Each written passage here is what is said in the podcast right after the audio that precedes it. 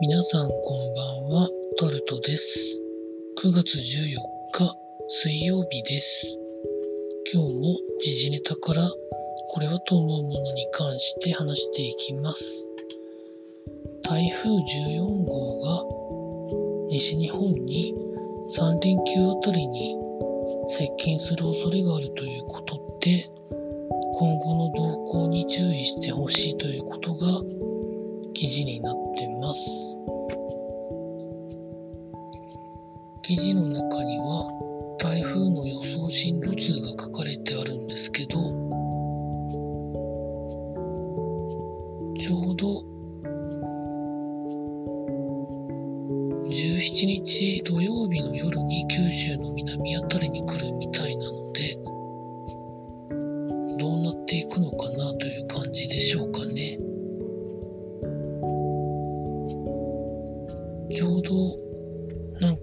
月のなんかシルバーウィークがどうのこうのって言われてますけど、それの前半戦あたりに台風が影響しそうということなので、まあ、天気に関しては気象庁が発表する情報を最新のものを入手して、いろいろ対策を取りたいなと思っております。続いて、オリンピック絡みで角川の会長が逮捕されるということで記事になってます。まあオリンピックの、まあ、汚職事件に関連してということで、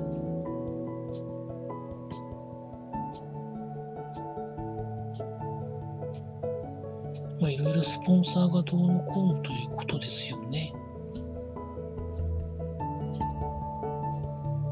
なんでこんなことになったのかはいずれ明らかになるんでしょうけど、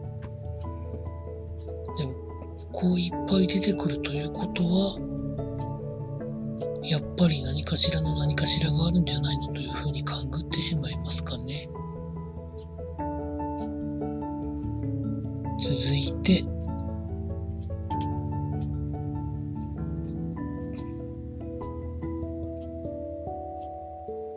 アメリカの中間選挙が今年行われるんですけど、両党が批判そらしに躍起ということで記事になってます。まあ、いろいろ批判をしながら批判に対しては批判をそらすみたいな感じですよね。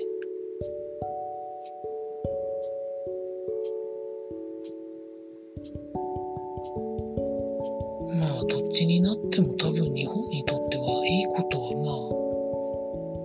ないと思いますけどね。続いて、クレジット会社間の手数料が11月末に公表へということなんですけど、手数料の公表というのはまどういうことになるのかがよくわかりませんけど、まあ、手数料の引き下げ交渉が済むんじゃないかという期待があるそうなんですけど、カードを発行する会社とカードを利用する会社とカードを使って買い物をする人の関係性でどうのこうのなんでしょうかね。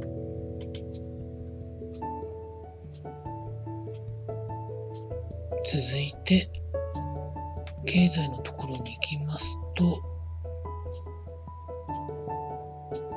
日銀や政府などが為替介入を示唆したということが記事になってるんですけど、まあそうやって円安を牽制するのはいいんですけど、一回くらいはちゃんと行動に示さないと、円を売ってる機関投資家とかファンドとか、わかんないんじゃないんでしょうか。ね。そんな風に思います。続いて、アメリカの消費者物価指数が予想よりも悪かったということで、まあアメリカの株価が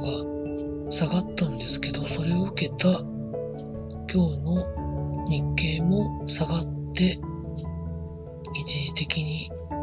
あっというぐらい下がったんですけど今日の終値で言うと昨日よりも796円安ということでなかなか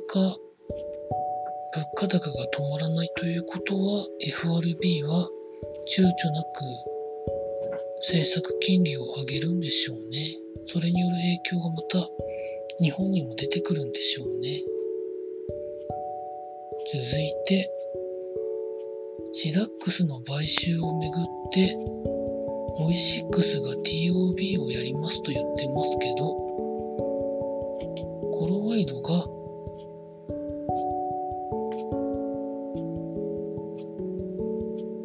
提案を出していたそうなんですが、取り下げたということが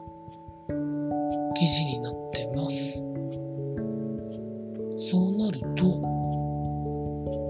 もしかしたらというところですよね。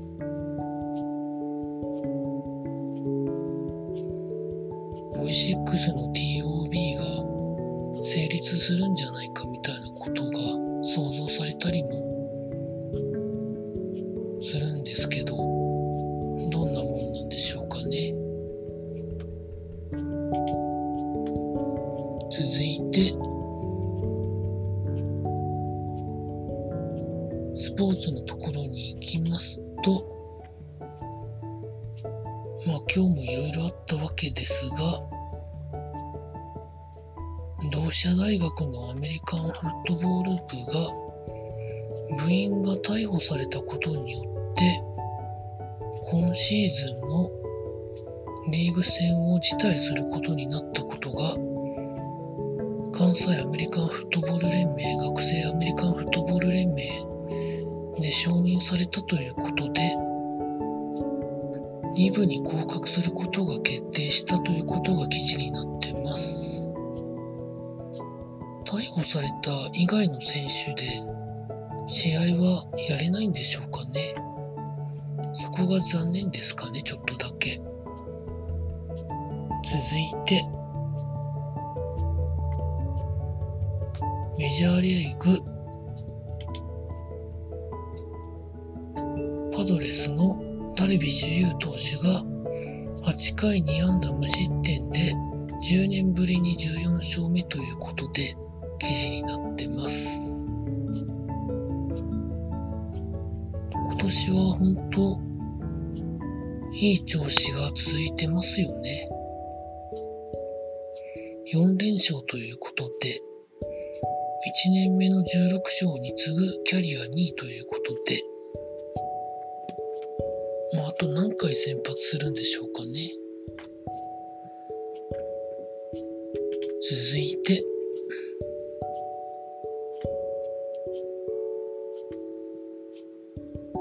高校 U18 の野球の日本代表は台湾と戦って9失点の大敗ということで今大会初の負けということで、まあ、それでも、いわゆるスーパーラウンドはグループ2位で進出ということで、記事になってます。優勝の可能性はまだあるので、頑張っていただきたいんですけど、まあ、スーパーラウンドに行ってからが多分、本ちゃんだとは思うので、選手の方々頑張っていただきたいなと思います。まあそんなところでしょうかね。